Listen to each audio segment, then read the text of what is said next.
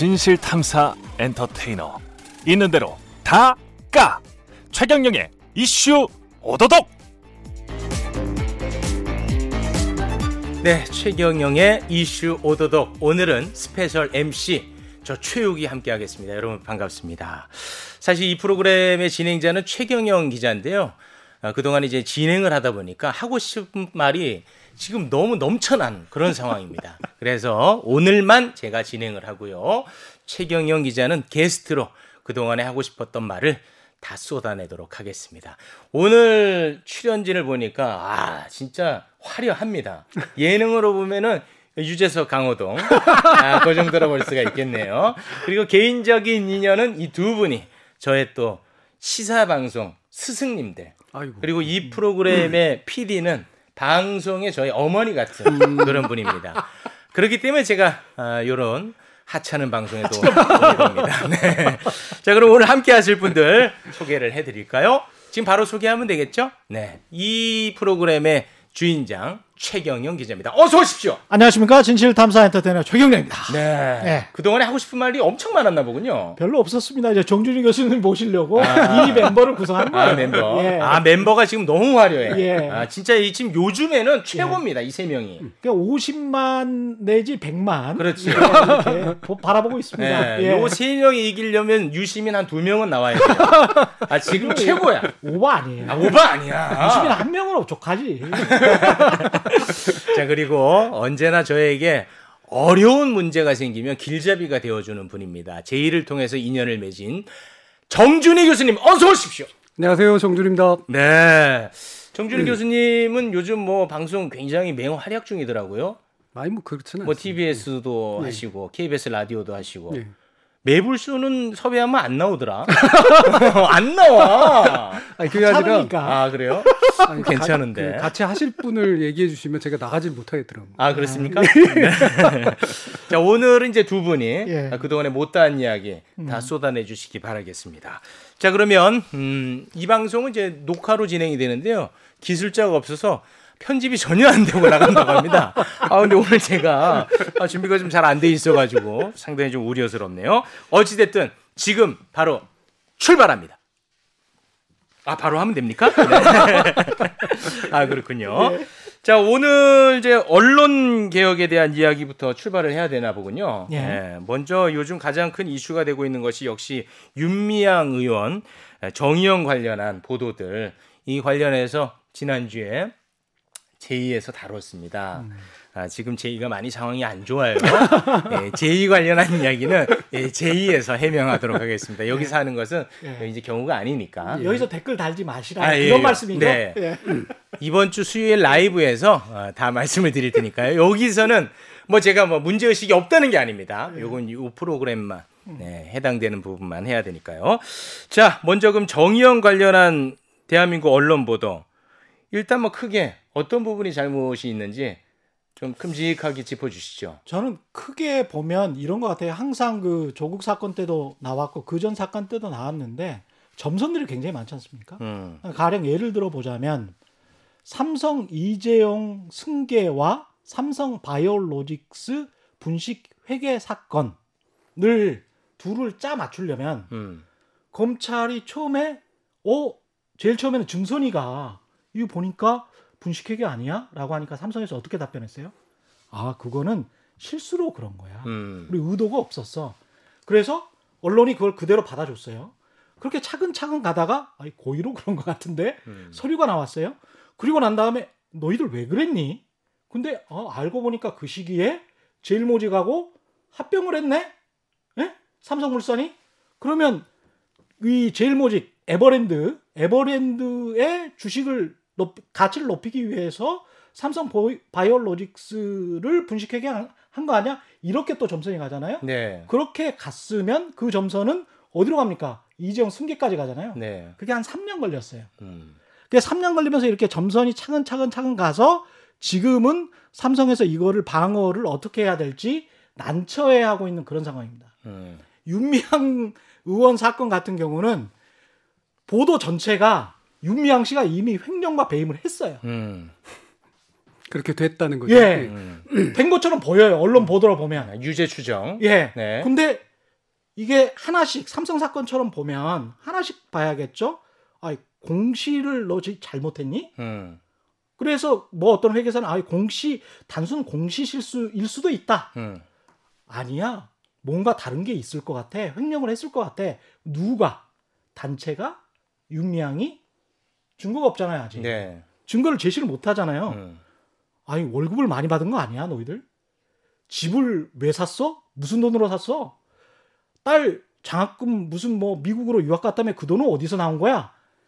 모든 일, 뭔가 연관이 있을 것 같은 모든 점선들을 음, 모든 것을 다 횡령과 배임으로 짜 맞춰놓고 그런 보도만 나가는 거예요. 그래서 저도 이게 횡령 배임 사건인 것처럼 보일 수밖에 없어요. 음. 처음에 보도를 보고 어 이재용이 횡령 배임했네 이렇게 느끼지는 않잖아요. 삼성 바이오로직스의 분식 회계 사건을 보고 이재용 부회장이 자신의 경영권 승계를 위해서 이게 횡령 배임했네 이렇게 결론 짓는 언론사는 없습니다. 음. 큰일 나요. 네네네. 3년 동안 차근차근 간 거예요. 음, 근데 이거는 단 며칠 만에 음, 저 사람은 횡령 배임한 게 틀림없어.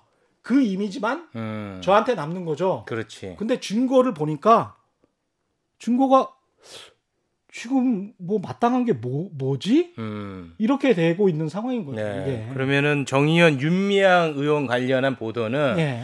이 점선을 그 점과 점 사이를 느낌과 분위기와 뇌피셜로 실선화했다. 그렇죠. 이거 정리 잘하죠?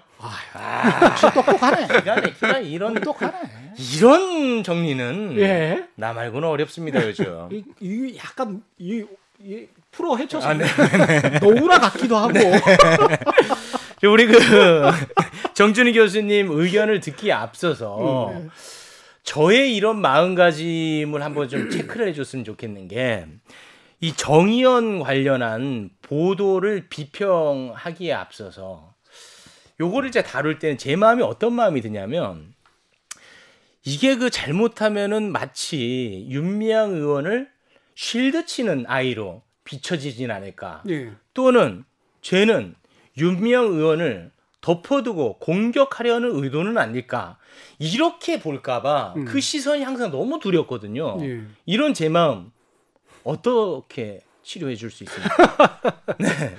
어, 저는 일단은 당연히 이게 두려울 수밖에 없을 것 같아요. 아 두려워요 진짜. 왜 그러냐면 지금 우리가 이제 언론 보도를 접하는 양식이나 정치적인 사안을 접하는 양식이 마음이 좀 너무 급해서 음, 그래서 이제 이게 어떤 방식으로 결말 지어질 것인가를 오픈으로 두고 이제 하지 못한 채 아까 최경영 기자님 말씀하신 것처럼 어느 쪽 입장이든 간에 유죄여야 해, 무죄여야 해라고 하는 것으로 이제 선별적으로 정보를 받아들이려고 하는 그런 태도가 있는 건 사실이기 때문에 네. 그런 태도가 있는 한 누군가가 그에 대한 관- 관련된 발언을 했을 때 다 색안경을 끼고 볼 수밖에 없는 아.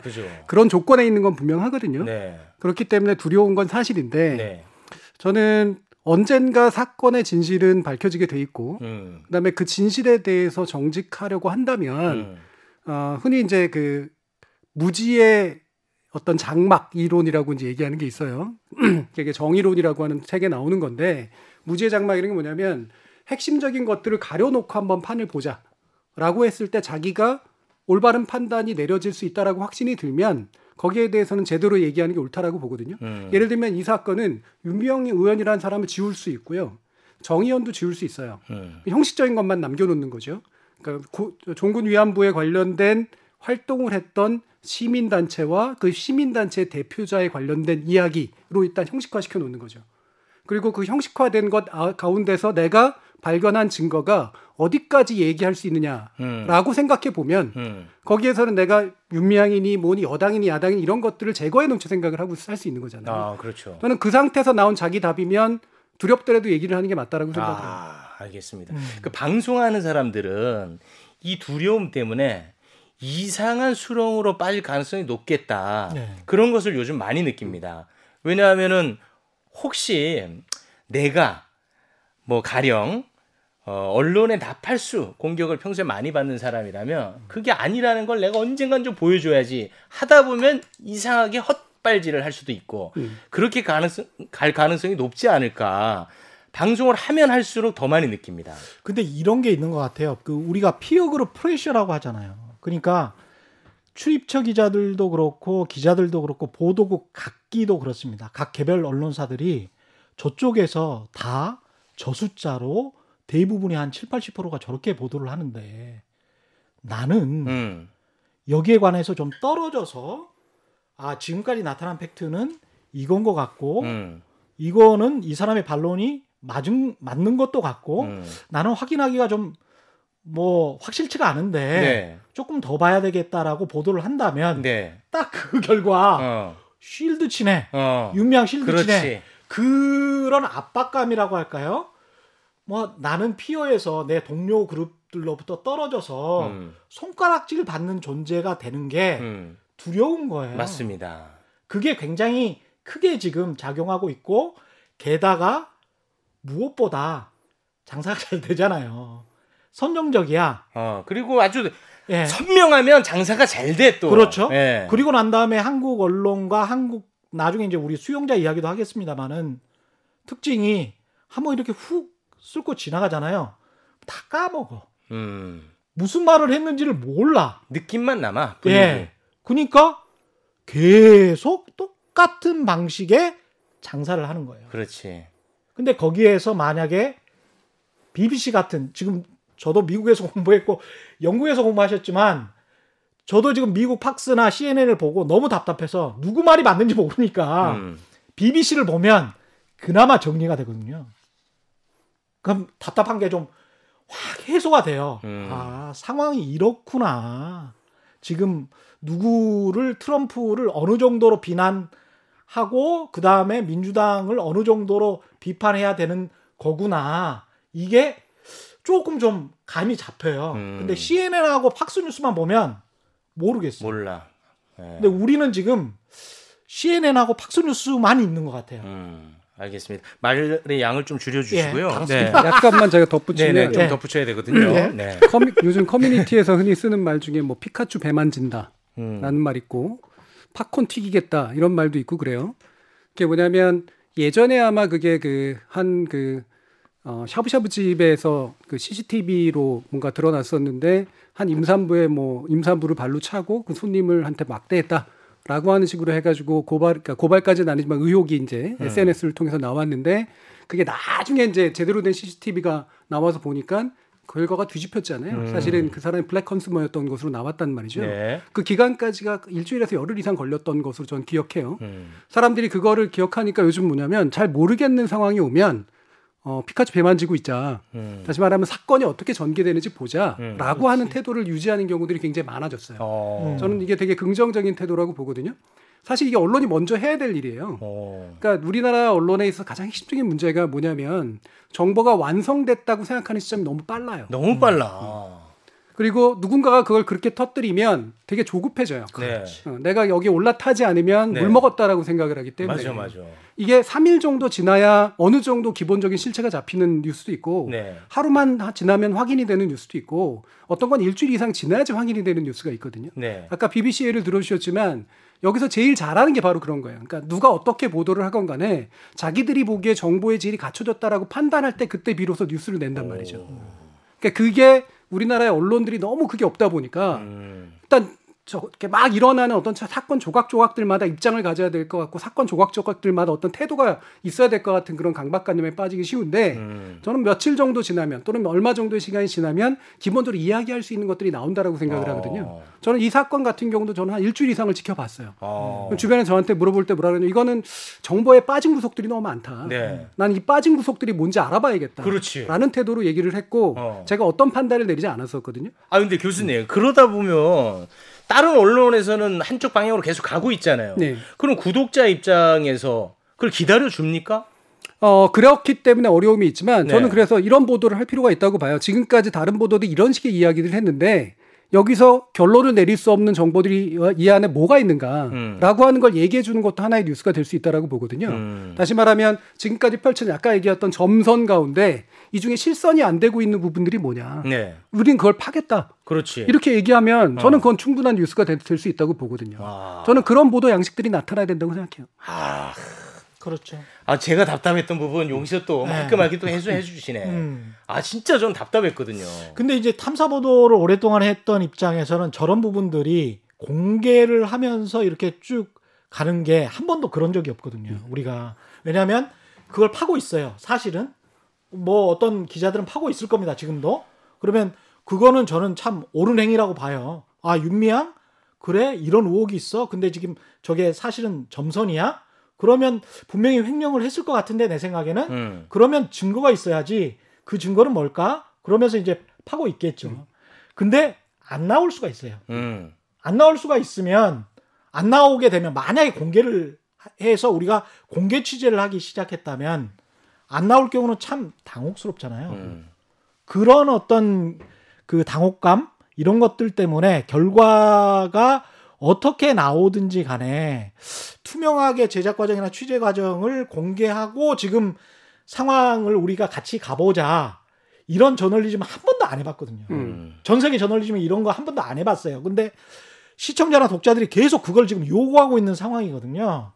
그래서 안 나오더라도 아 우리는 이게 그 권력 비판이기 때문에 맞다라고 싶으면 그렇게 가다가 아, 팠는데 지금 우리로서는 검찰이 아닌데 우리가 했던 뭐 한 달간의 기록으로는 이렇다라고 중간중간에 이렇게 점검을 해서 가는 것도 그런 식의 어떤 그 투명성 있는 음. 취재와 제작 관행도 필요한 시기가 오지 않았나. 음. 그 정도로 위기입니다, 지금. 아. 예. 저는 그 말씀하신 내용이 이제 그 뉴스타파의 한만호 씨 관련된 보도가 고사에 해당한다라고 보거든요. 네. 전 처음에 뉴스타파가 한만호 씨 비망록을 입수해가지고 분석해서 얘기를 했을 때 네. 그렇게 반기진 않았어요. 음. 어. 음, 왜냐하면 한만호 씨의 비망록이 재판 과정에서 증거로 채택되지 않았던 것도 아니었었고, 그렇죠. 네. 근데 그분이 이제 이미 또 돌아가신 분이기 때문에 네. 생존자에 대한 추가 취재를 통해 가지고 뭔가 사실 확인하기가 되게 어려운 상황이었었기 때문에 네. 이른바 삼각 취재가 안 되는 뉴스란 말이에요. 음. 근데 이거를 그대로 덮고 갈 수는 없다라고 판단을 했을 테고 이것을 일단 터뜨리고 난 다음 왜냐하면 그 전까지 한만호 비망록에 대해서 어떤 언론도 제대로 보도를 한 적이 없으니까 까보자.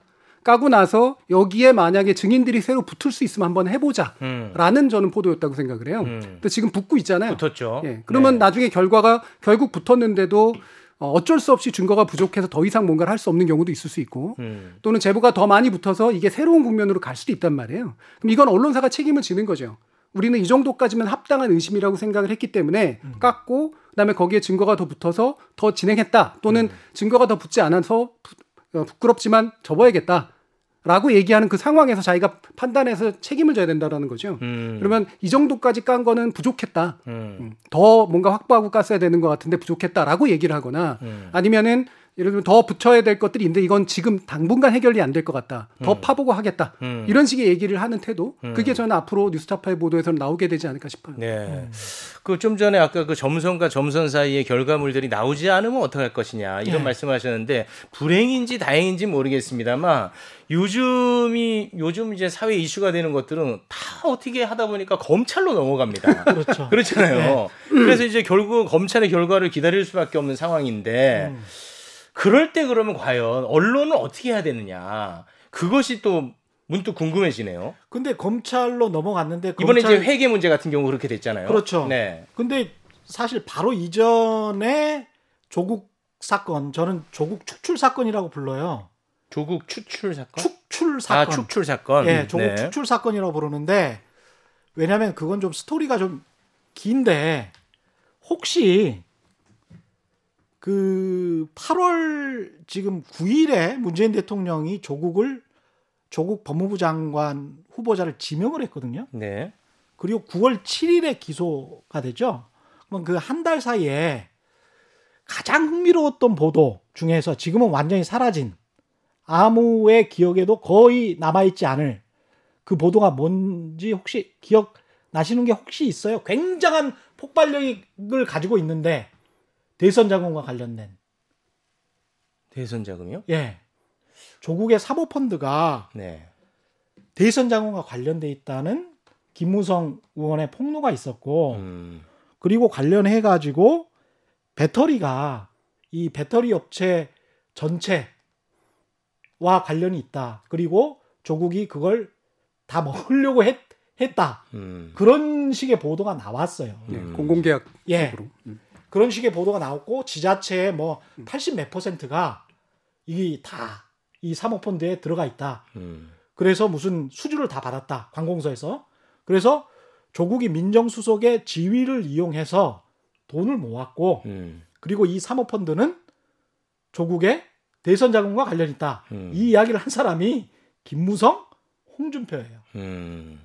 그리고 검찰이 그렇게 몰아갔어요. 아 처음에는 처음에는. 근데 음. 아무도 기억 못 하죠. 어 기억이 안 나네. 왜냐? 기소 내용에 그게 없으니까. 어. 기소 내용에 그게 없어요. 아 불은 그걸로 지폈는데. 불은 그걸로 엄청 짚었죠. 어. 그래가지고 이게 엄청나게 큰 사건인 것처럼 그리고 실제로 당시 기자들의 지금 다 아실 겁니다. 기자들 들으시는 분들은 다 아시겠지만 카톡에도 대검 간부가 예? 그 윤석열 총장에게 그런 이야기를 했고 이 사모펀드와 관련해서 이 굉장히 큰 건이다. 절대 지명하면 안 된다. 음. 정권이 무너진다. 그래서 윤석열 총장이 이걸 가지고 이 사모펀드와 대선 자금, 정치 자금을 가지고 배터리 음. 이걸 가지고 대통령이 직보를 했다. 절대 하면 안 된다라고 그런 어떤 루머가 싹 퍼져 있었거든요. 네. 예, 그리고 기자들이 대부분 다 그 루머를 인지하고 있었고 그런 뉘앙스로 쓴 기사들이 굉장히 많아요. 아무도 기억 못 해요, 지금. 음. 아무도 기억 못 해요. 왜냐? 기소를 한 건 정작 동양대 표창장이거든. 네. 근데 그 동양대 표창장이 지금 현재 막 흔들리고 있는 그런 상황이잖아요. 네. 그럼 뭐야? 대선 자금으로 시작했다가 동양대 표창장이라는 정말 어떻게 보면 정말 짜실한 사건, 작은 사건으로 넘어갔는데 입시 부정, 입시 부정인지 아닌지 모르는 그런 사건으로 넘어갔는데 그걸 검찰이 증명을 못해. 윤미향도 지금 많은 보도가 나오잖아요. 장학금, 집, 집을 뭐 할머니들이 배고픈다는데 돈은 안 주고 집을 다섯 채를 현찰로만 구입했다. 네. 이게 조선일보 보도 아닙니까? 나중에 한 1년 지나서 이 인과관계의 점선들이 없어지고 나면 이미지만 남을 텐데 여전히 도둑이에요. 아 윤명 의원은 뭔가 좀 나쁜 사람. 도둑이에요, 도둑. 음. 이건 도둑이에요, 도둑. 음. 그 헤드라인으로만 보면 할머니가 배가 고파 배가 고프다고 했는데 윤명은 돈이 없다고 말했고 집 다섯 채를 현찰로만 구입했다. 음. 이 헤드라인은 도둑이죠, 이건. 음. 도둑을 지칭하는 거죠. 다른 뭐가 있습니까, 여기에? 음. 누가 봐도 도둑이지. 예. 근데 그게 사실로 증명이 됐는데 보도를 한 건지 음. 아닌지는 모르겠다는 거죠. 음. 그리고 과거에 조국 축출 사건과 관련해서도 아 이게 왜 이렇게 꼬리 무슨 뭐 태산이 움직일 것처럼 그렇게 이야기를 하더니 쥐, 쥐새끼 한 마리가 이렇게 삐루루루 가는 것처럼 동양대 표창장만 이야기를 하고 있는 거예요 지금 그렇죠. 네. 뭐지 이게 뭐 이렇게 올라 그래요? 아, 그래 사건을 좀 왔다 갔다 하지 좀 마요. 그 이따가 저 표창장 얘기할 거예요. 마- 마음대로 하세요. 알겠습니다. 이 검찰로 어찌됐든 정치 쟁점이 계속해서 넘어가는 것. 이럴 때 대한민국 언론은 어떻게 해야 되는 건지 음. 그거 좀 정리해 주시죠. 저는 일단은 이런 사안에 지금 대충 정리되면서 하는 말이 사실관계는 검찰의 수사 결과를 지켜보자라는 음. 말로 대부분 다 정리되고 있어요. 맞습니다. 전 이것도 굉장히 불행하다고 생각을 하거든요. 어. 왜 우리나라에서 모든 사실관계는 검찰이 밝혀야 될까? 아, 이거는 한 세 가지 층위로 구별이 되는 사건이거든요. 첫 번째는 공직자 검증. 음. 즉 국회의원이 된 당선자에 대한 공직자니까 그 사람에 대한 어떤 도덕성이라든가 아니면 기타의 어떤 공무와 연관된 어떤 문제에 대한 검증이 한 층위가 있고 또 한 가지는 이제 비영리 단체, 그 사회운동 단체가 회계 부정을 혹시라도 저질렀을 가능성에 대한 어떤 문제. 음. 세 번째 층위는 이제 위, 위안부 운동이 가지고 있는 방향성에 관련된 문제가 있어요. 네. 자, 이 중에 검찰 개입이 필요한 영역은 뭐가 있을까요? 검찰. 저는 셋 다 아니라고 생각을 하거든요. 기본적으로 검찰이 개입해서 문제를 해결해야 될 영역들이 전 셋 다 아니라고 생각해요. 음. 예를 들면 일반적으로 위안부 운동에 관련된 노선 그거는 검찰이 뭐할 전혀 상관이. 없는 문제잖아요. 네. 또 한 가지는 이제 비영리 기관의 어떤 회계 부정에 관련된 문제는 네. 실질적으로 상당한 증거가 노출이 됐을 때 누군가의 고소 고발에 의해 가지고 또는 검찰의 인지에 의해 가지고 심각하다고 생각하면 조사를 하는 거죠. 우리나라 검찰이 이렇게 안 바쁜 데가 아니기 때문에 음. 실제로 매번의 비영리 단체라든가 이런 데 대해서 회계 부정 조사 못 합니다. 네. 뭐 수많은 종교 단체도 어떻게 할 거예요? 그 안에 회계, 회계 부정 없겠습니까? 음. 그리고 뭐 고소고발 사건 없었겠습니까? 검찰이 이런 식으로까지 들어간 사건들은 거의 없거든요. 유일하게 하나가 있는 게 뭐냐면 공직자 검증에 관련된 것인데 실제로 이게 예를 들면 법무부 장관을 선임하는 과정에서도 저는 문제를 지적했던 것이 그거는 정치적으로 해결될 문제입니다. 정치적으로 드러난 문제에 대해서 정치적으로 책임지는 문제예요. 그 이후에 법적 과정들은 이후에 이제 진행될 문제거든요.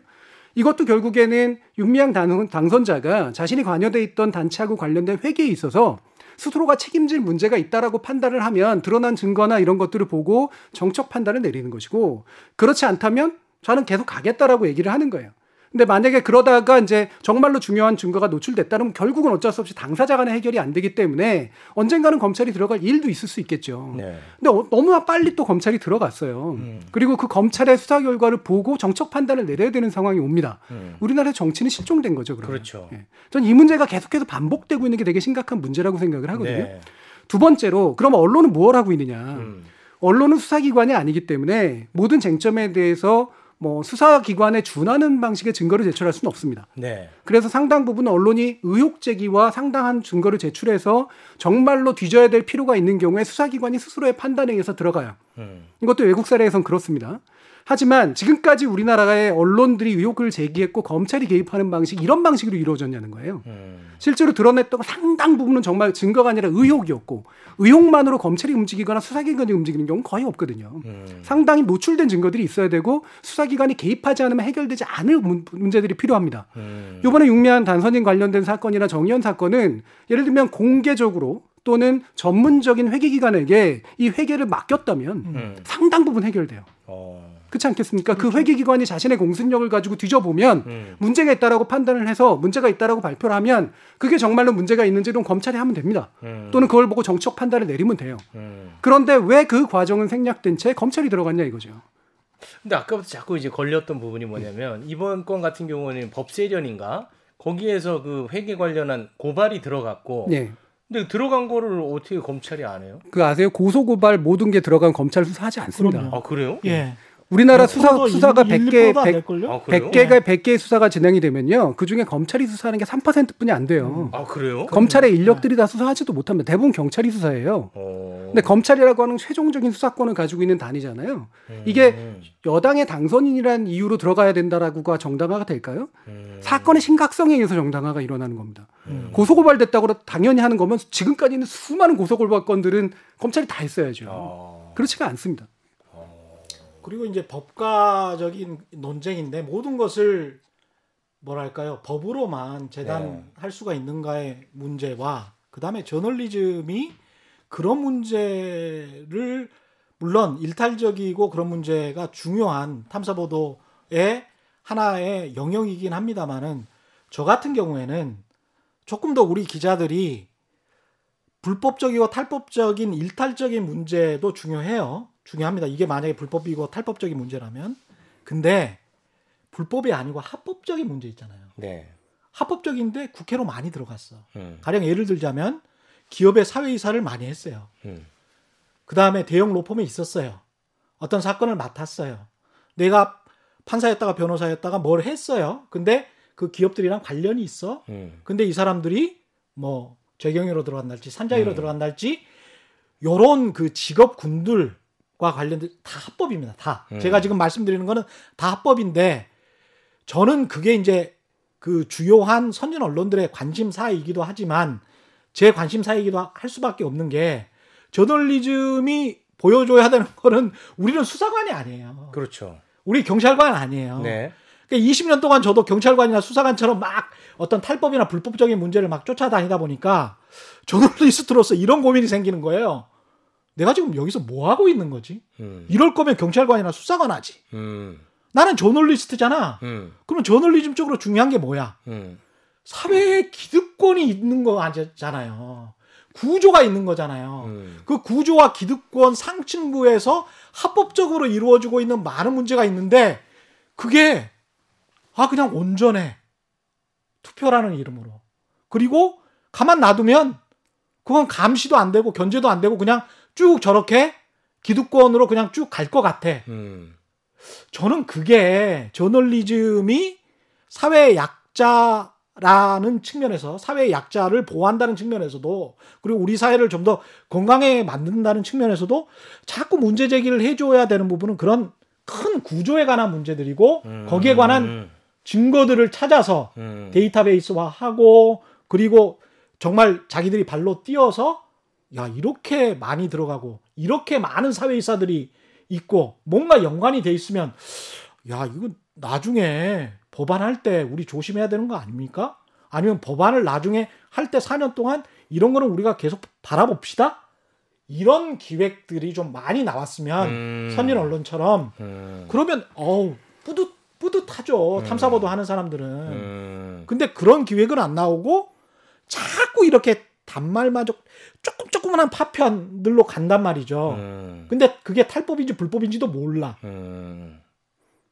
그럼 무슨 취재를 할 거예요 아, 거기에서? 오히려 그 언론은 불법성 여부를 취재하는 것이 아니라 법적으로는 용인되지만 그렇죠. 구조적으로 문제 있는 부분을 지적해서 그렇죠. 그거를 밝혀내는 역할을 해야 된다. 그러면 우리 아. 사회가 조금 더 건강하게 갈 수 있지 않을까? 음. 그런 고민을 우리가 좀 해야 된다. 음. 제발 그런 고민 좀 하자. 그러면 이 건으로 다시 들어왔을 때는 예. 그런 게 어떤 게 있을 수 있을까요? 이런 건 같은 경우는 비영리 시민 단체가 네. 이런 식으로 만약에 음. 뭐 이렇게 회계도 조잡하게 운영이 되고 뭔가 음. 그 사와 공 사이에 막 이게 뭐가 뒤섞여 있었다면 네. 전반적으로 우리가 사실은 관변 시민 단체가 많았었잖아요. 자유총연맹부터 시작해서 박정희 정부 때 쭉 만든 이 단체들이 많아요. 그래서 그 단체들을 종합적으로 좀 점검을 해 보면서 사실은 그 단체의 회원들이 각성하게 만들어주는 프로그램들을 그리고 전반적으로 조망할 수 있는 프로그램들을 좀 해야 된다. 그거는 음. 굉장히 좀 필요하다고 봅니다. 네. 예. 알겠습니다. 음. 혹시 여기 뭐 덧붙일 말씀 있으십니까? 뭐 한 가지만 덧붙이면 사실 이런 문제는 어 만약에 검찰이 의지가 있고 그다음에 관련 기관들이 의지가 있으면요 그 내용을 이렇게 파보면 불법 내지 탈법 내지 여러 가지 비합법적인 일들을 찾아내는 건 정말 쉬운 일이거든요. 음. 이 사안만 아니고도 어디든 아마 뒤지면 대부분 나올 겁니다. 분명히 있을 겁니다. 네, 분명히 예. 나옵니다. 근데 예. 왜 이게 뒤져지느냐? 라는 건 검찰이 관심 갖는 사안이라는 얘기 하나뿐이 없어요, 사실은. 음. 그러니까 당선인이 포함되어 있다는 사실 하나뿐이 없거든요. 그렇기 때문에 사실은 우리가 모든 우리 눈에 불법이라고 인지되는 사안이 아니면 다 합법이냐? 아니에요. 안으로 들어오면 법으로만 들어가면 모든 것들이 탈법 내지 불법 혐의들이 있는 것들은 너무나 많습니다. 근데 음. 그런 것들이 왜 덮여지고 갈까요? 사실 우리가 법 불법성을 보여주는 것이 한계가 있고 그다음에 불법과 합법 사이의 경계를 다 따지는 것도 상당히 어렵기 때문에 생기는 문제들이 너무나 많기 때문에 명백한 불법을 잡아내기 위해서 하는 거란 말이에요. 음. 그렇기 때문에 그거는 가끔씩 건건이 큰 사건들을 잡아내면 되는 문제입니다. 그리고 그게 검찰이 하는 일이고요. 나머지는 말씀하신 것처럼 실제로 법이라고 하는 것이 잘만 만들어져서 생긴 문제들이 굉장히 많은데 그러면 그걸 어떻게 해결할 것인가? 예를 들면 대표적으로 우리가 지난번에 유치원 관련된 문제를 그런 식으로 해결하려고 노력했듯이 네. 그러면 이번에는 비영리 단체에 관련된 모든 회계들이 되게 주먹구구식으로 운영될 수밖에 없다면 음. 기부부 기부금에 관련된 회계 원칙들은 어떤 것이 돼야 되는가? 음. 얘가 훨씬 더 올바른 담론이었어요. 음. 특정 단체를 때려잡는 게 담론이 아니에요. 음. 그러면 그 말을 돌려서 생각하면 앞으로 이제 그 검찰을 통해서 음. 사회 혼란이 정리가 되는 게 아니라 오히려 더 가중되겠네요. 그럼요. 결국은. 그렇죠. 네. 아, 이거 그럼 골- 이런 앞으로 상황에서 더 골치 아프겠네. 아니 정의원을 그러면 해체하라 음, 또는 정의원은 쓸모없는 단체였다 음. 또는 정의원이 도둑질을 했다라는 음. 식으로 검찰에서 이제 판단을 해서 기소를 하게 된다면 네. 그러면 이제까지 정의원이 그 했던 그 성과들 있지 않습니까? 네. 그리고 그 모든 게 날아가는 거예요. 아. 사실은 하- 한일 관계뿐만이 아니- 아니고 우리의 역사 청산이랄지 그러면 야 그 우리나라에 아마 수천 개 정도의 시민 단체들이 있을 텐데 음. 그 중에서 제가 보기에는 가장 손꼽을 수 있는 단체 음. 어떤 이제까지 한 성과 네. 역사적 성과라고 보면 근데 다 비슷한 아마 실수를 했었을 것 같은데 음. 얘는 날라가야 되나 음. 이게 맞나? 지금 거의 대부분의 언론이 이 건에 대해서 예. 검찰 수사 결과를 지켜보자고 하고 있는데 결국 검찰이 뭔가 뭔지 모르겠습니다만 음. 뭔가 이제 그 기소 결정이 나면 그때는 이제 언론들이 또 하이에나 때처럼 그렇겠죠. 달려들 가능성 상당히 높다 이거네요. 네, 뭐그말 그대로 그 결과를 지켜볼 수밖에 없는데 네. 뭐 어쩔 수 없죠. 근데 그 결과를 가지고 만약에 동등한 잣대를 가지고 음. 적용해 보기 시작해 보자라는 거예요. 만약에 네. 그 결과가 나오면 아마 그 결과가 어- 부정적으로 나온다 싶으면 그 결과를 보고 마음이 쪼그라드는 수많은 단체들이 있을 겁니다. 어. 저는 그럴 수밖에 없다고 생각해요. 왜냐하면 현재 우리나라의 비영리 단체들의 회계 처리 기준이라고 하는 것, 그리고 그 관행이라고 하는 것이 그런 문제들을 배태시킬 만한 그런 구조를 가지고 있기 때문에 생긴 문제거든요. 개개인의 잘못의 문제를 넘어서서 과연 그걸 감당해낼 수 있을까? 그리고 그렇게 하려고 할까? 저는 하나만 잘라내면 그거 안 하려고 할 거란 말이에요. 아. 구조를 바꾸기보다 하나를 잘라내는 게 중요하니까. 앞으로가 더 걱정이네. 그렇죠. 지금까지 나온 예. 것보다는. 예. 아, 알겠습니다. 그거는 뭐그 예, 정도로 윤미향 사건은 정리하고요. 그 정도로. 예. 네. 윤미향 정의영 관련한 언론 보도는 뭐이 정도로 예. 정리하겠습니다. 뭐 문화일보 이거 굉장히 오늘 또 꼭 씹어야 된다고 여기 별표가 쳐 있는데 뭐 문화일보 뭐 다음 기회가 예. 또 있으니까요. 아예 문화일보 뭐 네. 하찮으니까요. 뭐 정의연 직원 연봉 뭐 예. 경실련보다 800만 원 많다 이 기사 이게 그렇게 아주 싫었나 보군요. 네. 아니 근데 저는 그런 그 잣대 있지 않습니까? 아마 그 새 전일 텐데 한 3천만 원이고 이 뭐 참여연대는 뭐 2천 몇백만 원이고 경실련은 뭐, 뭐 2,300. 뭐 그렇게 되죠. 예. 그러면 그게 아마 최저임금 수준일 것 같아요. 190만 원 정도니까 음. 세후로 따지면 그게 도대체 뭐, 뭐, 뭐가 뭐, 문제냐? 뭐, 뭐자 뭐 하자는 건지 모르겠어요. 음. 이게 그러면 현대차 고졸 노동자가 55세인데 1억 원을 받는 게 문제다라는 식의 보도가 음. 10년 전에 음. 아주 최근까지도 많이 나왔지 않습니까? 음. 아니 워싱턴 D.C.에 비영 비영리 시민단체 초봉이 5천만 원 정도 돼요. 음. 초봉이 5천만 원 살짝 넘어요. 아니 그 사람들 전문가들 아니면 대학생들이라도 거기에 어떤 열정을 가지고 시민운동을 하- 하고 그 사람들이 안정적으로 그런 사회 공익적인 일을 할 수 있도록 사회가 도와줘야 되는 거 아닙니까? 음. 그게 왜 이상한 어떤 인식이 전제되지 않으면 이런 기사가 나올 수 없겠군요. 그냥 계속 그런 편견을 심어주는 거죠. 음. 아 이 사람들은 계속 가난해야 돼. 아, 시민단체 너네 가난해야지. 야 독립군은 가난해야지. 음. 일제에는 좀 잘 살아도 되고 음. 이완용 자손은 잘 살아도 되고 그렇지. 뭐 이런 암묵적인 어떤 편견이 있는 것 같아요 우리 사회에. 고졸은 가난해야지. 노동자 가난해야지. 뭐 이런 인식. 그렇죠. 예. 그거는 아닌 것 같아요. 예.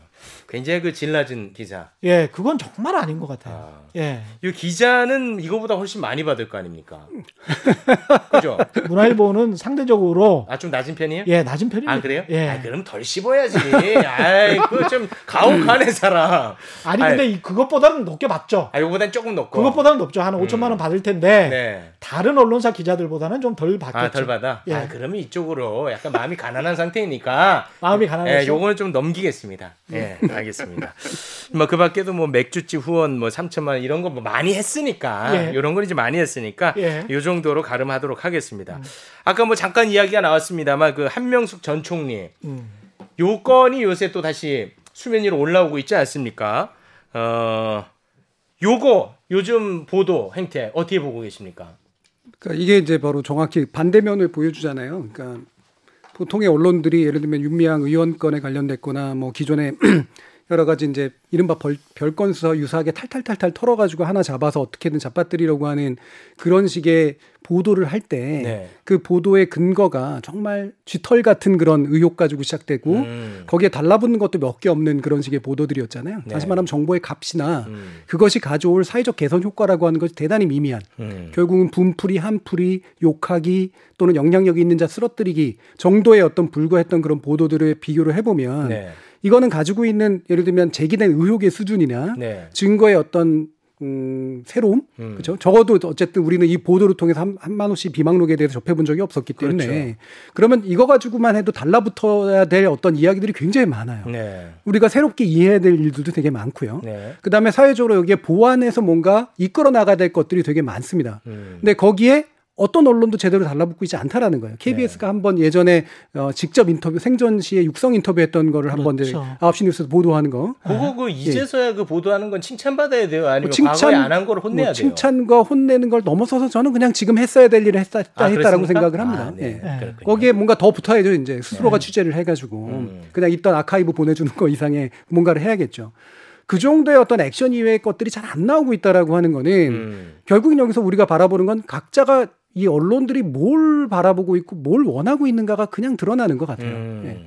결국은 이걸 통해서 다시 뭔가 달라붙어서 하고 싶은 것도 없고 밝히고 싶은 진실도 없고 이렇단 얘기거든요. 음. 그런데 왜 사람들은 그럼 이만큼 관심을 갖게 될까? 음. 그러면 거기에 대한 이른바 알 권리를 주장했던 사람들은 왜 여기에 대해서 알 권리를 아무도 보답을 해주지 않는 걸까? 아. 결국은 언론이 가지고 있는 어떤 뉴스 가치의 기준이라고 하는 것에 전형적인 이중성을 보여주는 이중성. 그런 사례라고 생각을 해요. 네. 그러니까 이번에 그 대중들에게 새롭게 알려진 거는 그 비망록 예. 그리고 그 수감자의 그. 예. 증, 증언 증인들 예. 그리고 한만호 씨가 살아생전에 인터뷰했던 KBS의 그 영상 예.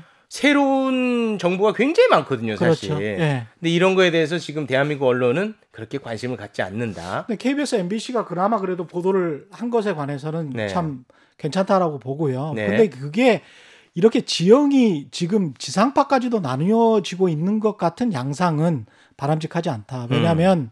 이게 사실은 한명숙 전 총리 사건 같은 경우가 불거지는 이유 그리고 언론의 관심을 받을 수밖에 없는 이유는 네. 현재 상황이 검찰 개혁 국면이기 때문에 그런 거거든요. 음. 그리고 조국 이른바 이제 제가 계속 조국 축출 사건이라고 하는데 조국 축출 사건에서 보였던 검찰의 행태가 다시 환기되는 효과가 있어요. 음. 한명숙 정, 총리 사건이 아 증인들을 저런 식으로 협박했구나, 저런 식으로 회유했구나. 그래서 법정에서 저렇게 아니면 기소를 저렇게 할 수가 있었구나라는 음. 것이 오 저거 그러면 최근의 사건들과 비슷하네 비슷한 거 아니야 이렇게 지금 이제 독자나 시청자들은 인식을 하고 있거든요. 근데 조국 그 관련한 사건들에서 검찰 위주의 보도, 검찰의 검찰에 의한 검찰을 위한 것 같은 보도를 음. 했던 언론사들 네. 중에 일부 어. 지상파 방송사에서는 특히 SBS 같은 경우에 아, 그것도 얘기하시네. 어. 안 해버리잖아요. 와, 나 이거 잘 안 해버려. 요거. 요거 궁금합니다. 그럼 제가 구체적으로 질문할게요. 예. 아, 저는 SBS도 다녀야 되는데 지금 여기서 이런 거 하면 아, 굉장히 좀 불편한데. 예. 그러니까 SBS 하면 개인적으로 떠오르는 이미지는 뭐냐? 음. 상업 방송 이미지가 떠올라요. 그렇죠. 그런데 이번에 한명수 전 총리 사건 같은 경우는 사실 SBS에서 소극적으로 할 이유가 없다고 보이거든요. 저한테는. 그런데 이번에 새로운 이야기들이 많이 나오고 증인 H의 증언도 나오고 있는 상황에서 예. SBS는 메인에 걸지 않았단 말이죠. 예. 그 이유 무엇입니까? 아니 이게 한명숙 전 총리 사건에 대한 재조명이 아니고 네. 다른 결이 있어요. 야 그때 기소했던 검사들 음. 조사받고 수사 받아야 되는 거 아니야? 그렇지. 그리고 처벌 받아야 되는 거 아니야? 그렇지. 그러면 검찰이 잘못을 했는 것을 행- 한 거를 어떻게 바뀔 거야? 음. 공수처 이야기잖아요. 그렇죠. 그 다음에 검찰을 감시하고 견제할 기구가 없다는 이야기잖아요. 네. 그러면 기존의 검찰 개혁의 반대편에 서서 음. 검찰 말을 받아치는 것처럼 보였던 음. 언론사들 입장에서는 아이 당혹스러운 지금 증거들 증언들이 나오고 있는 겁니다. 음. 그러니까 이걸 계속 받아서 확대 재생산을 하기가 힘들지. 그러니까 막 이거는 뭐 매우 이거는 이제 의혹인데 네. 왜 그러면 SBS는 검찰 편향이 됐을까요? 지난 검찰 편향인 것처럼 보일까요? 글쎄요. 제, 제가 지금 그럴 이유가 없는데 그럴 이유가 없을까요? 왜 없을 것 같은데 왜 SBS가? 그 일반적으로 네, 지금 지난번에 조국 추출 사건 같은 경우에 네, 신문사들이 경향까지 다 포함해서 그 어떤 검찰 출입 기자 우리가 나중에 이야기하겠지만 출입 기자들이 뭔가 담합을 한 것 같다. 음, 거기에 그 선두에 너무 심하게 검찰 쪽 아, 어떤 이야기를 담갔다. 했던 쪽이 음, 이쪽 지상파 방송사에서는 SBS가 두각을 나타냈어요 당시에. 아, 그 보도 뭐 그 당시에 단독 보도 있지 않습니까? 동양대 표창장 직인 파일. 네, 그거 이따 보도. 얘기할 겁니다. 네, 그걸 비롯해서 음, 두각을 나타냈습니다. 아, 예. 그러니까 이 건에 대해서도 예. 검찰 편향이 되지 않으면 자기 부정의 모습을 보여야 되기 때문에 자기 부인을 해야 돼요. 아, 잘못하면 자기 부인해야 돼. 어, 근데 건이 다른데도 그렇게 사고가 돌아갑니까? 뭐 건이 전혀 다른데? 저는 충분히 있을 수 있다고 생각하는 게요. 네, 어, 최근 보도를 안 하는 언론들의 이건 뭐 속마음을 제가 읽을 수는 없지만 네. 논리적으로 짐작할 수 있는 전제는 두 가지거든요. 한만호는 믿을 수 있는 증인이 아니다. 음. 다시 말해 한만호의 발언은 믿을 수 없다. 네. 음, 범죄자기도 하고. 음. 근데 왜 그런 심증을 굳히느냐? 이심하고 대법원이 결국은 한만호의 증거 능력을 상당 부분 무시했다. 네. 그랬기 때문에 비망록을 보고서도 움직이지 않았다. 네. 그럼 대법원이 잘못했다는 얘기야? 이거거든요. 네. 예. 결국에는 대법원이 잘못했을 리가 없어. 음. 그 다음에 그래서 한만호는 증언은 믿을 바가 못 돼. 음. 더 이상 얘기할 게 없어. 음. 이거거든요. 네. 어, 여기에서도 문제가 물론 있습니다. 왜냐하면 대법원의 판결이라고 해가지고 그게 사실을 확정해 주는 게 아니라 그 네. 당시 드러났던 증거 가지고 내릴 수 있는 법적 결론에 불과해요. 음. 상당히 많은 부분은. 네. 그러니까 대법원의 결론조차도 예를 들면 재심에서 뒤집히는 경우들이 생기는 건 새로운 증거들이 나올 때라든가 이런 것에 의해서 언제든 가능하죠. 네. 다시 말하면 법 대법원의 판결이라고 하는 건 기존 심리에서의 것이 법적으로 논리적으로 문제가 없는가에 대한 그런 판단들을 내리는 거기 때문에 음. 새로운 문제 제기는 언제든 가능합니다. 음. 근데 지금 그걸 안 하고 있다라고 하는 얘기는 결국은 대법원의 판결을 믿어보자라고 하는 이유로 덮고 있는 거예요. 음. 네. 그럼 왜 덮고 있을까? 말씀하신 것처럼 그게 검찰의 문제로 드러나는 순간 풀어야 될 것들이 너무 많거든요. 아. 저는 이 사건이 지적하신 대로 황명숙 전 총리가 유죄다 무죄다 아니 다시 무죄 아니 다시 유죄의 문제를 판단하는 것은 한참 나중의 일이라고 생각을 합니다. 외려 관심을 집중시켜야 될 거는 검찰이 우리가 짐작해 왔던 것처럼 증인의 증거 능력을 조작하려고 한 혐의가 상당 부분 있어 보이는 어떤 사건들에 관련된 거고 특히나 증인 H가까지 등장하고 있는 것들을 보면 이것이 상당 부분 진척되어 있었다라고 하는 것들을 우리가 심증을 가질 수가 있단 말이죠. 네. 그랬다면 이거는 언론들이 충분히 팔만한 이야기거리들이에요. 음. 왜냐? 그 당시에 법원이 예를 들면 자 검찰더러 너희 거- 증거 능력이 좀 이상해 보이니까 수사 다시 해와라든가 아니면은 한만호에 대해서 너희들이 다시 한번 증거에 대해서 뭔가 이렇게 더 입증을 해봐라든가 해서 수사를 더 해봐라고 주장할 수 있는 게 아니거든요. 그건 법이 진행되고 있는 상태니까 그거를 요구할 수 있는 건 사실은 언론입니다. 그 당시에 만약에 언론이 한만호 비망록에 대해서 충분한 의심을 갖고 검찰들이 분명히 이런 증거를 수집하는 데 있어 불법적 행동을 했거나 해온 것이 관행이 됐던 것 같은데 문제 제기를 해보자라고 만약에 여론들이 떴다면 수사권을 가지고는 검찰이 스스로 제대로 했을 리는 없겠지만 실제로 검찰 조사 과정에 문제가 있었는지 그 당시 법무부 관찰을 통해서는 뭐든 간에 별도로 진행을 했어야 돼요.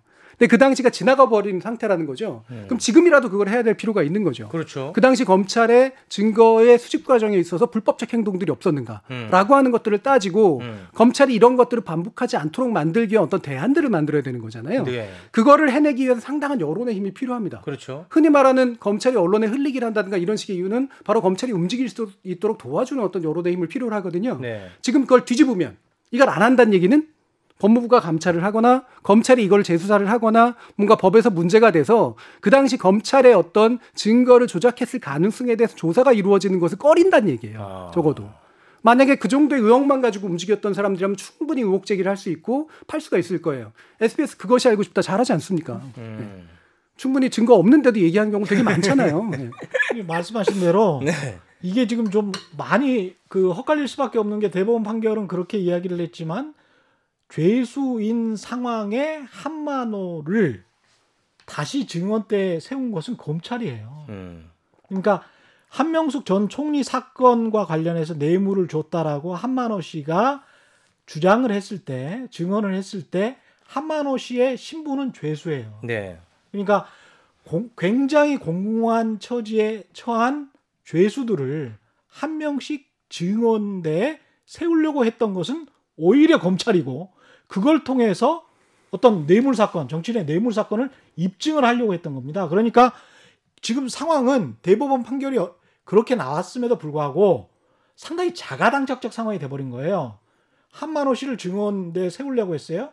한만호 씨 비망록이나 그 이후에 2심 판결 1심에서도 그렇고 이 진술 번복을 해버립니다. 그리고 다른 한은상 씨 H도 네. 야 나도 똑같은 검찰로부터 회유와 협박을 당했어. 네. 라고 또 다른 똑같은 증언이 나오는 거잖아요. 네. 그러면 죄수 두 명, 세 명이 지금 이런 이야기를 하는 겁니다. 거기에다가 플러스 예. 뉴스타파의 보도로 수면이 지금 올라왔는데 그렇죠. 그 전에 다른 죄수가 이미 진정서를 넣어놨더만요. 그렇죠. 예. 이걸 외면하기가 지금 쉽지가 않거든요. 그렇죠. 언론사가. 예.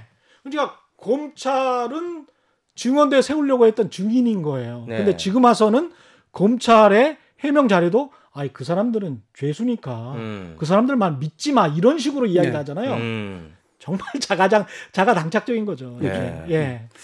또 한 가지 지적을 해야 되는 게 우리나라 공판 보도의 문제점인데요. 그러니까 우리는 판사에게 너무 많은 걸 맡기는 제, 제- 그 사법 구조거든요. 네. 그러니까 판사가 그러니까, 충, 그러니까 검찰에게 너무 많은 수사권과 기소권이 독점돼 있고 동시에 어떠냐면 공판 과정은 지나치게 많이 판사에게 의존을 해요. 우리나라가 이제 국민참여재판제도라든가 배심원제도가 국민, 배심원제도가 없고 국민참여재판제도는 일부를 하는 것이기 때문에 실제로 그냥 결국은 판사가 다 알아서 잘 판단했겠지라고 네. 생각을 합니다. 네. 그런데 판사가 잘못 판단하는 경우 굉장히 많아요. 네. 여러 가지 면에서. 양승태.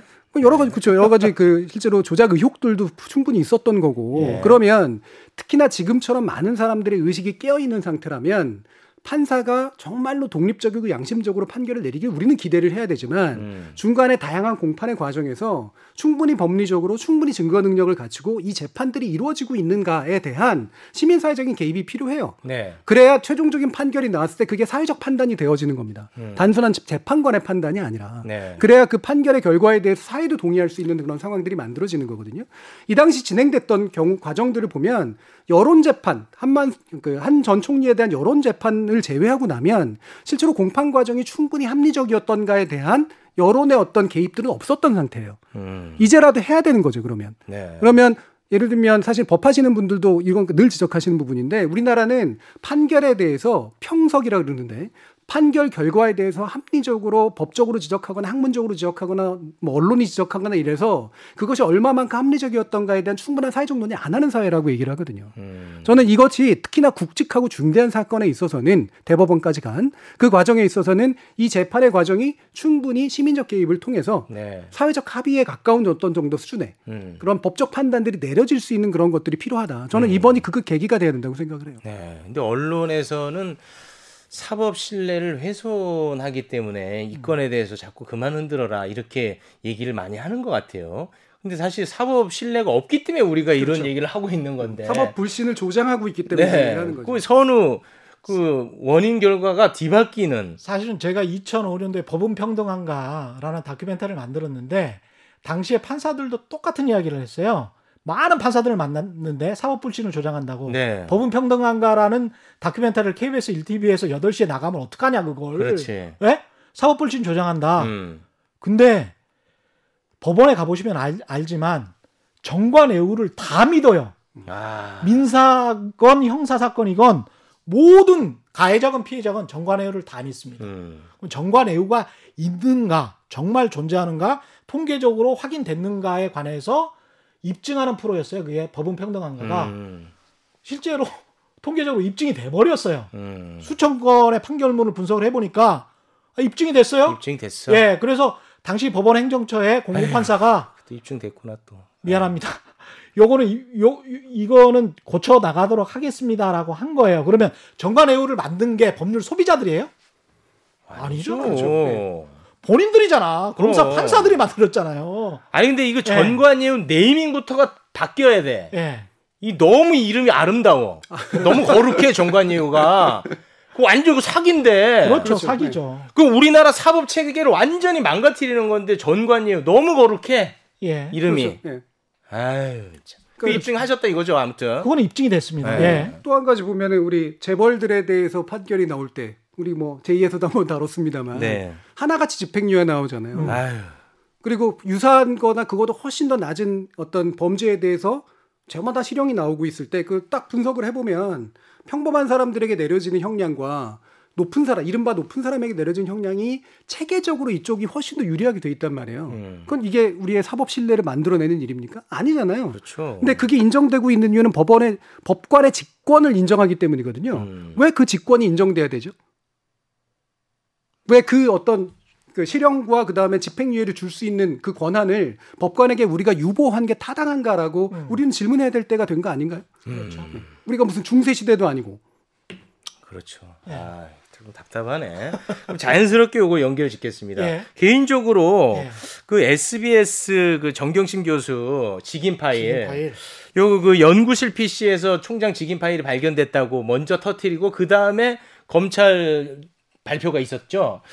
그런데 이제 뭐 이거는 8개월이 지나서 완벽한 오보로 밝혀졌습니다. 그 휴게실에서 직인 파일이 발견된 거 아니겠습니까? 지금 말씀하시는 거가 이제 사실이 완전히 흐트러져 버렸는데 네. SBS의 9월 7일 보도는 딱 이랬어요. 음. 앵커가 그때가 어떤 때냐면요. 태풍이 엄청나게 불어가지고 음. 난리가 났어요. 음. 그래서 SBS도 그렇고 KBS도 그렇고 다 한 앞에 한 15곡지가 전부 태풍 소식이에요. 음. 그리고 첫 번째 단독 보도입니다. 그러니까 음. 이어지는 보도에 굉장히 시청률이 높을 수밖에 없고 음. 그리고 그게 딱 단독 보도로 나갔는데 앵커가 이렇게 이야기를 합니다. 자연재해를 빼면 이게 탑이네. 탑이죠. 네. 이 뭐라고 이야기를 하냐면 이제까지 검찰이 이렇게 정경심 교수를 직접 부르지도 않고 바로 기소를 했는데 뭔가 밖에서 모르는 증거가 있는 게 아니냐 음. 이런 전망이 있었는데 네. 이게 앵커 멘트예요. 이 부분에서 저희가 단독으로 취재한 게 있다. 어. 정경심 교수가 사무실에서 가지고 나왔다가 음. 나중에 검찰에 제출한 컴퓨터가 있는데 네. 이 안에서 총장 도장 직인을 이 컴퓨터 사진 파일로 만들어서 갖고 있던 게 발견됐다. 이때 사람들은 야 이거는 이제 빼박이다. 그거 빼박이죠. 아 요거는 무조건 이 위조다. 다들 그렇게 네. 생각했고 저도 근데, 그렇게 생각했습니다. 예, 예. 이, 그렇게 이제 정경심 교수의 아 그러면 딸과 관련해서 직인 파일이 있었구나. 그렇지. 라고 다 생각을 한 거죠. 어, 요거 이제 갖고 가서 이거 감추려고 했구나 이렇게 되는 거죠. 근데 모순이 두 개가 있어요. 네. 첫 번째는 뭐냐면 그때는 발견이 안 됐고 예? 9월 3일에 압수수색을 했는데 음. 9월 7일에 보도를 하고 그때는 발견이 안 됐고 9월 10일 날에 음. 그때 PC에서 발견이 된 거예요. 아, 그러니까 한참 지나섭니다. 시간을 뛰어넘는 보도를 해버린 거예요. 예측 보도를 해버린 거예요. 네. 그러니까 이거는 일단 팩트가 아니고, 아니고 네. 굉장히 모순적 보도를 했고 두 번째는 기사 내에서 이런 문장을 말해요. 검찰은 정 교수가 권한 없이 임의로 표창장을 만들어서 직인을 날인한 것으로 봤다. 음. 두 가지 팩트가 섞여 있어요. 음. 하나는 컴퓨터로 위조를 파일로 했냐, 음. 또는 직인을 날인했냐. 직인 날인은 도장을 찍은 거잖아요. 이렇게 찍는 거죠. 예. 네. 헷갈리잖아요. 음. 너무 헷갈려. 음. 그러니까 1차 공판에서 음. 제 말이 아니고 음. 판사가 네. 주심 판사가 뭐라고 하냐면 음. 이게 기자들 이 취재록에 있는 내용 그대로 제가 보내드리는 겁니다. 네. 거짓말 하지 마시고. 재판부가 네. 국어 사전적 의미에 따라서 판단할 수밖에 없는데 검찰 기소 내용을 보면 앞에 기소, 음. 앞에 기소는 이게 날인이라고 했다, 음. 도장 찍었다라고 했다. 음. 뒤에 기소는 똑같은 동양대 표창장 위조예요. 그 기소가 병합이 안 돼서 이제 두 네, 개가 있는 거죠. 두 개가 예. 기소가 두 개가 있어요. 네. 뒤에 기소는 파일 조작이다. 음. 컴퓨터 파일 조작이다. 음. 전혀 다르네. 뭐가 맞는 거냐? 음. 이건 다른 거다. 음. 그러니까 일시나 장소를 검찰이 변경해서 공소장 변경을 할 수는 있다. 음. 그런데 이거는 합쳐서 이야기를 해라. 뭐가 맞는지. 자, 뭐가 맞는지 하나 얘기해. 두개 얘기하지 말고. 재판부 의견은 어. 이렇다라고 재판부가 의견을 1차 공판에서 명확히 이야기를 해요. 음, 두 건은 양립할 수가 없습니다. 그치. 그러니까 파일로 조작했든 예. 직인을 조작해서 찍었든 뭔가 하나여야지 양립할 수가 없지. 음. 당신들이 기소를 하려면 정경심 교수를 기소를 하려면 정경심 교수가 도장을 훔쳤든 어떤 가져왔든 음, 찍었는지 도장을 그렇지. 아니면 컴퓨터로 기생충처럼 어. 기생 영화 기생충에 나온 것처럼 위조를 그렇게 컴퓨터로 아주 고도로 위조를 한 건지 그렇지. 이거 이거를 밝혀라는 거예요. 음, 근데 SBS 9월 7일 보도는 네. 검찰의 기소 내용과 똑같이 음, 두 개를 혼합해서 말해버리잖아요. 음, 그러니까 SBS 입장은 검찰의 주장 당시에 나왔던 검찰의 주장을 사실 확인 없이 그대로. 그대로 말했다라고 볼 수밖에 없어요. 음. 이 상황 자체가. 그때는 이제 그랬다 손 치더라도 예. 이제 시간이 지나서 음. 어느 정도 이제 재판 과정에서 뭔가 사실관계가 드러나지 않습니까? 그래서 이제 그 오보로 어찌됐든 판명이 났다고 봐야겠죠. 그때 당시는 SBS가 명확한 팩트를 가지고 있지 않았다라고 음. 아무리 점잖게 이야기해도 그렇게 이야기할 수 있죠. 그러면 요거를 명확하게 예. 뭐 정정 보도를 한다든지 예. 사과를 한다든지 해야 되는데 이번에 입장을 보니까 뭐 표현상의 실수였다 이렇게 얘기를 했다는 거 예. 요거는 조금. 받아들이기가 어렵지 않느냐. 또두 가지 네. 심리가 예. 작동을 한다고 보는데요.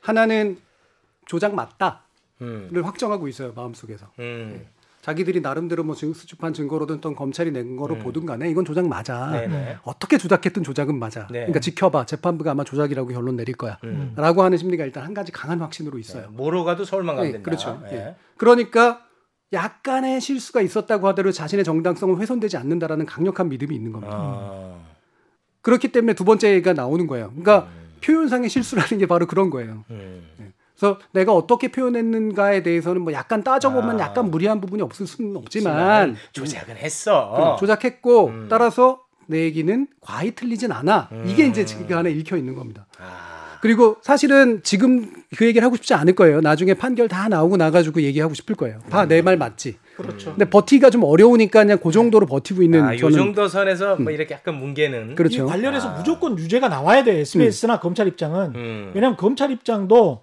9월 7일에 기소를 한 게 이 정치적 기소라고 지금 사람들이 생각을 했었잖아요. 네. 근데 이 사문서 위조로 기소를 했단 말이죠. 첫 스타트가. 음. 그래서 우리는 9월 7일에 기소를 할 수밖에 없었던 이유. 청문회 당일인데도 불구하고 그런 이유가 야 이거는 공소시효 때문에 어쩔 수가 없어. 이건 우리가 빼박의 증거가 있어. 음. 그 빼박의 증거를 SBS가 단독 보도를 한 거예요. 네. 그러니까 검찰과 SBS는 이 보도에서만큼은 한 몸입니다. 한 몸. 음. 그래서 사문서 위조는 무조건 검찰과 SBS 입장에서는 유죄가 나와줘야 네. 체면 치레가 되는 거예요. 음. 아 근데 그 지금이라도 그 탈출하면은 누가 뭐라고 할까 싶은데 이게 쉽지가 않은가 보네. 근데 이런 것들도 참 우리가 권위적이라고 생각이 드는 게 KBS, MBC, SBS도 빨리 이 어떤 권위적인 저도 있어요. 네. 저도 그런 마음이 있는데 아 지상파 방송사가 보도를 했는데 어떻게 아 틀릴 수 있어. 함부로 음. 이게 지금 법- 법정에서 뭐 가려지지도 않았는데 음. 우리가 이거는 우리가 그때는 팩트가 없었어요. 음. 라고 이런 쪽팔린 말을 할 수가 있어. 음. 이건 너무 부끄러운 거야. 음. 이런 마음 자세를 고쳐먹지 않으면 앞으로의 이 저널리즘 환경에서는 버티기가 힘들 것 같아요. 네. 저는 이 부분은 그러니까 최소치하고 최대치가 있다고 생각을 하는데요. 그러니까 최대치는 그러니까 자기들이 잘못을 아주 솔직하게 낱낱이 인정하는 겁니다. 그러니까 적어도 그 당시에 자신들이 가지고 있던 정보는 사실 확인이 안 됐다. 음.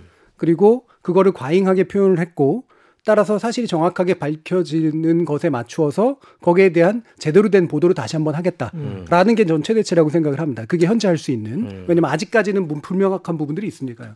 근데 전 최소치는 뭘 해야 된다고 생각하냐면 메인 뉴스잖아요. 네. 8시 뉴스에 그래픽을 썼어요. 음. 예. 아까 기생충 얘기하셨는데 음. 껴다가 붙이는 그래픽을 썼거든요. 재현이죠 하나에. 예. 네. 원래 그런 방식의 그래픽적 재현은 영상 매체가 불가피하게 하지만 제대로 된 정, 그러니까 정상적인 권위 있는 뉴스 매체는 안 합니다. 그것이 가져올 사실 오도의 효과라는 것이 분명히 있기 때문에요. 음. 예. 안 합니다. 확인되지 않은 것들에 대해서는 당연히 하지 않고 그건 사실 누가 봐도 과잉하게 표현한 거잖아요. 음. 근데 그거를 했다라고 하는 거에 대한 창피함이 있어야 돼요. 아. 저는 SBS가 일반적으로 하는 뉴스 중에 이런 경우가 굉장히 많다고 보거든요. 음. 이를테면 뒷배경에 뭘 쓴다거나 이제 우리 언론에 있어서 특히 영상 언론에 있어서 굉장히 안 좋은 관습인데 실제로 쓸데없는 자료 화면 쓰기, 음. 그다음에 과도한 어떤 배경 화면 쓰기 이런 것들 되게 많아요. 근데 그게 사실과는 전혀 무관함에도 불구하고 써버리거든요. 그러니까 일배 사진 잘못 써가지고 일들이 일어나는 거 아닙니까? 그거 자체가 관습이 없었다면 일어나지 않을 일이에요. 음. 이거는 과도하게 자신이 마치 다 아는 양, 그걸 실제로 본 양, 그래픽까지 만들어서 기생충 한 장면을 그대로 떠올리게 만드는 보도를 한 거예요. 음. 그것이 가지고 있는 그릇된 뉴스 효과라고 하는 것에 솔직하게 인정을 해야 됩니다. 음. 그리고 앞으로 그따위 그래픽 안 해야겠다라고 얘기는 해야 돼요. 저는 그것이 전 최소한이라고 생각을 하거든요. 음. 근데 그 최소한이라도 보여줬느냐? 아니라는 거죠. 그두 분한테 뭐 얻을 수 있는 해답은 아닐 텐데 혹시나 이 SBS 기자분들이 예. 이런 거에 대해서 독자들이 비판을 하면 아유 저 대깨문들 혹시나 이제 그런 생각을 가질 수도 있을까요? 제가 보기에는 KBS도 마찬가지고 MBC도 그럴 수 있고 SBS도 마찬가지일 텐데요. 이럴 수 있습니다. 이거는 종합 방송사예요. 네. 지상파 방송사는 그리고 기자라는 그룹이 있고 보도본부가 있고 제작본부가 있어요. 음. 그러면 SBS 내부에서 또는 KBS, MBC 내부에서 기자들과 PD들의 생각이 똑같을까? 음. 전혀 그렇지 않습니다. 음. 그리고 그러면 SBS 보도국이 또는 SBS 보도국 내에 검찰 출입 기자들이 법조 출입 기자들이 이렇게 똘똘 뭉쳐서 이런 보도를 계속 강행을 하고 있는데 거기에 관해서 SBS의 다른 직종의 그 동료들은 어떻게 생각을 할까? 음. 시민들과 비슷하게 생각할 가능성이 높아요. 음. 예. 그거를 내부의 소리에 좀 귀를 기울여 볼 필요가 있다. 음. 그건 SBS뿐만이 아니고 솔직히 말한다면 KBS나 KBS도 난 MBC는 잘 모르겠고요. KBS도 그럴 필요가 있다. 음. 예? 그 대깨문 뭐 이런 이야기를 다 떠나서 제발 다른 PD들, 동료들, 직, 다른 직종들한테도 좀 한번 물어봐라. 음. 혹시 자기들 그 그룹 내에서만 어떤 믿음에 빠져 있는 게 아닌지. 음. 예. 그 제가 이제 제2의 출연을 또 하고 있지 않습니까? 예. 거기에서 뭐 조국 관련 그리고 윤미향 관련 이거 다룰 때마다 이 언론을 비평하는 거잖아요. 근데 거기 그 출연진들하고 사적으로 대화를 나눠보면 조국 전 장관이나 윤미향 의원의 입장에 대해서는 생각이 좀 다릅니다. 보면은 그렇죠, 네. 그렇죠. 그러니까 무조건 조국 관련한 보도를 비평하면은 아 조국을 뭐 지켜내자 이런 사람들이 하는 거는 절대 아니라는 거거든요. 그렇죠. 예. 네. 근데 혹시 이제 기자들은 그렇게 받아들이지 않을까 하는 질문에서 기자들은 네, 상당히 그런. 부분도 엄정해야 돼요. 그때 서초동 집회 같은 경우도 조국 수호와 검찰 개혁이라는 개혁. 두 가지 구호가 나왔잖아요. 네. 그러면 사람들에 따라서 조국 수호를 외치는 사람들도 있었겠지만 네. 검찰 개혁만 외치는 사람들도 맞습니다. 있었을 거예요. 조국 수호를 불편하게 생각하지만 나는 검찰 개혁에 목소리를 그렇죠. 내고 싶다 이런 사람도 많았어요. 그게 대의 명분이기 때문에 네. 그렇기 때문에 그걸 구분하지 않고 다 대깨문이다. 음. 다 문바다. 그러면 독자나 시청자를 못 오가는 거죠. 네. 근데 그런 예. 문화가 내가 볼 때는 없지는 않은 것 같아. 기자들 사이에서. 음. 그게 편하잖아요. 네. 음, 그러니까 자신에 대한 비판을 특정 정치 세력에 의한 비판이라고 만들어 버리면 네. 그 비판의 순수성을 충분히 제압할 수 있다라고 생각을 그렇지. 하는 거예요. 네. 그리고 자기 마음의 편안함을 얻는 거죠. 네.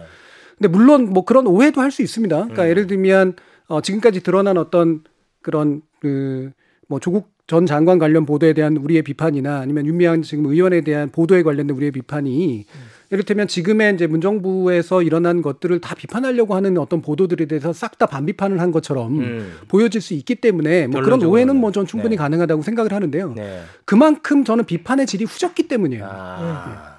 그러니까 상대가 정부고 상대가 권력자니까 난 할 수 있어라는 비판의 질이 후졌기 때문에 하는 겁니다. 음. 저는 예를 들면 미국의 CNN 같은 언론이 트럼프를 싫어한다고 해서 저도 트럼프를 싫어하는데요. CNN을 절대 옹호하지 않아요. 음. CNN이 가지고 있는 선정지 엄청 심하거든요. 예, 심합니다. 예. ABC나 MBC 이런 데들도 되게 심합니다. 예. 우리나라 언론들 SBS라고 쓰고 비판하는 게 아닙니다. 저는 MBC가 가지는 선정주의도 굉장히 강하다고 생각하고요. SBS 선정주의도 굉장히 있다고 봐요. 음. 하지만 그 선정주의에 향하는 방향이 가지는 심각성에 음. 대해서 저는 비판을 하고 싶은 거고 그 비판은 제발 좀 음, 넘어섰으면 좋겠습니다. 네, 알겠습니다. 제가 개인적으로 시간이 없어서 이 정도로 마무리를 짓겠습니다. 네. 혹시나 그 이번 편에 조회수가 너무 높으면 예. 나를 또 부릅니다. 그럼 예. 나는 또 귀찮아지겠죠. 예. 네, 그냥 다른 편 정도 수준에서 예. 조회수가 좀 머물렀으면 하는 바람입니다. 올해 가기 전에 한 번 더 모이죠. 그만해, 이제. 상반기, 하반기 한 번 뭉쳐야지. 같이 아. 가자. 독립성을 좀 키워! 자립심을 키우라고요! 아이고, 참. 네, 오늘은. 네, 예. 요 정도로 마무리를 짓고, 아, 다음 주는 또 계속해서 우리 최경영의 오도도 최경영 씨가 진행을 할 겁니다. 네, 오늘 세 명 같이 인사하면서 마무리 짓죠. 예, 네. 고맙습니다. 네, 고맙습니다. 감사합니다. 네, 고맙습니다.